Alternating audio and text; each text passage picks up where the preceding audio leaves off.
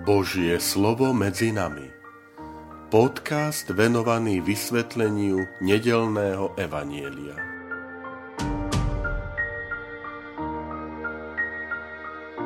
Vítajte, milí priatelia, pri počúvaní tohto môjho podcastu. Volám sa František Trstenský, som rímsko-katolícky kňaz, farár a dekan v Kežmarku. 21. máj, 7. veľkonočná nedeľa.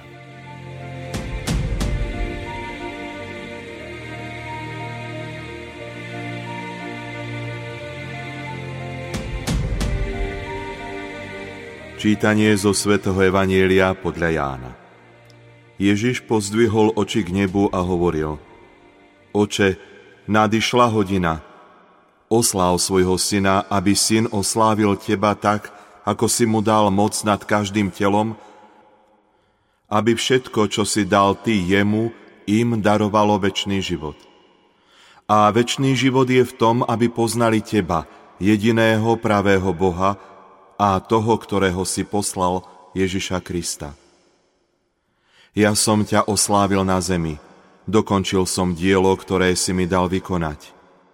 A teraz ty, oče, osláv mňa pri sebe slávou, ktorú som mal u teba skôr, ako bol svet.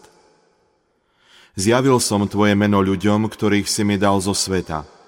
Tvoji boli a dal si ich mne a oni zachovali tvoje slovo.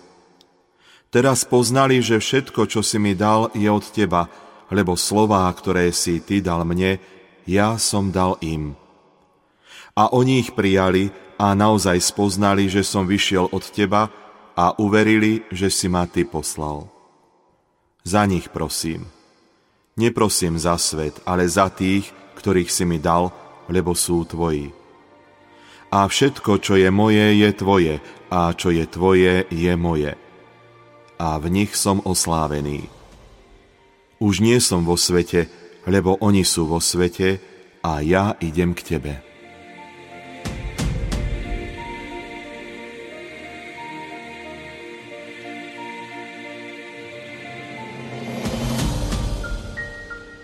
Poslednú nedelu pred slávnosťou zoslania Ducha Svetého evaníliový text, ktorý zaznieva, pochádza z Jánovho evanielia zo známej 17. kapitoly. V priebehu storočí táto 17. kapitola dostala rôzne pomenovania. Najčastejšie sa používa názov Ježišova veľkňazská modlitba. Tento názov sa objavuje už v niektorých patristických komentároch, napríklad u svätého Cyrila Aleksandrijského. Pričom sa robí porovnanie s úlohou starozákonného kňaza podľa 28. kapitoly knihy Exodus.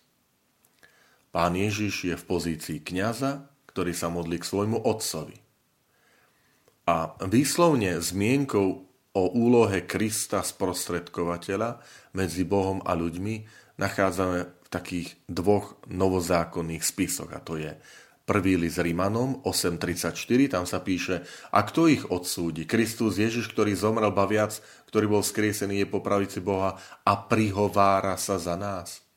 A druhý je list Hebrejom 7.25, preto môže naveky spasiť tých, ktorí skrze Neho prichádzajú k Bohu, lebo žije stále, aby sa za nich prihováral.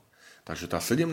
kapitola Janov Evangelia predstavuje Ježiša Krista, ktorý sa za nás prihovára k Otcovi a preto ten názov e, že veľkňazská modlitba. Niekedy sa môžete stretnúť aj s názvom Ježišova rozlúčková reč alebo Ježišov duchovný testament. To, čo je dôležité, že slova Ježišovej modlitby sú veľmi úzko prepojené s opisom jeho umúčenia, ktorý za tým nasleduje.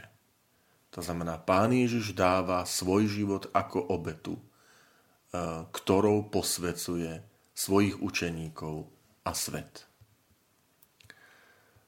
Celá tá veľkianská modlitba má také štyri témy.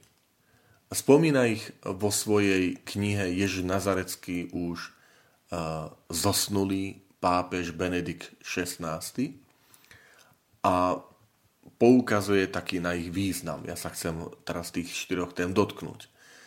Prvá téma, ktorá tam rezonuje, je väčší život.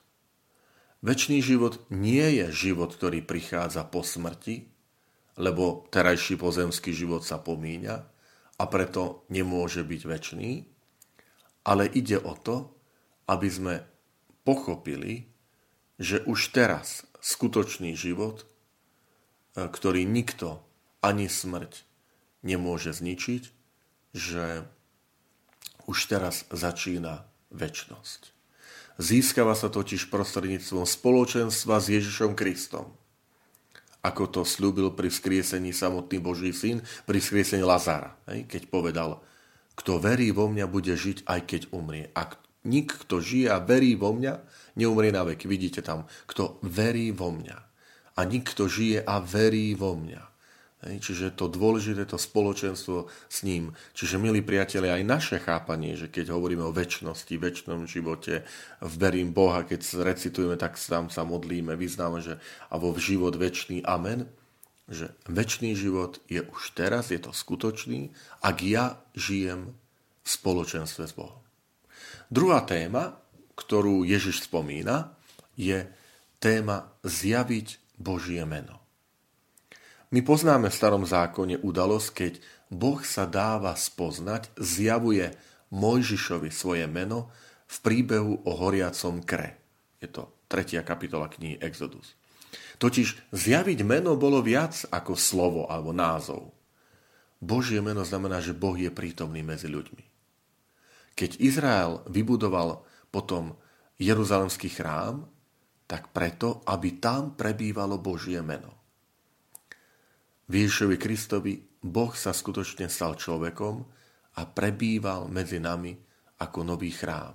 Čiže toto znamená, že zjaviť svoje meno. Meno, ktorý je Otec. Dôležitá vec aj v našom živote. Veľakrát zaznieva v tejto modlitbe Otče, väčší Otče. To, to meno Otec, čo to znamená? Že Boh je Otec a čo to znamená, akým spôsobom my tu na zemi žijeme to otcovstvo. Tretia téma je posvetiť pravdou. Otec posvetil syna, syn posvecuje seba a syn prosí, aby jeho učeníci boli posvetení pravdou. To slovičko posvetiť doslova znamená vyčleniť istú vec alebo osobu z bežného života a určiť ju, venovať ju Bohu. Otcovo posvetenie Ježiša je totožné s udalosťou vtelenia. Ak Pán Ježiš posvedcuje seba, znamená, že rozhodol sa prinie seba ako obetu Bohu. No a do tohto posvetenia sme zahrnutí aj my, jeho učeníci. Čiže nejde tu len o nejaké obradné posvetenie, ale zapojenie sa do samotného bytia Krista, ktorý je pravdou. Veľmi pekne to vystihuje ten obraz, že ja som vinič, vy ste ratolisti. Že byť naštepený, byť včlenený do toho kmeňa, ktorým je Kristus, kde ten prúdi ten Boží život. A my, keď sme naštepení, napojení na Krista, cez modlitbu, cez sviatosti, naozaj cez žitie tej viery, tak vtedy vlastne sme posvecovaní. Posvecovaní Kristom, posvecovaní pravdou. A napokon v tejto modlitbe sa Kristus modlí za jednotu. Je krásne, že viete, Boží syn, Boh sám, ktorý sa modlí za budúcnosť cirkvi. Církev, ktorá sa rodí z Ježišovej modlitby.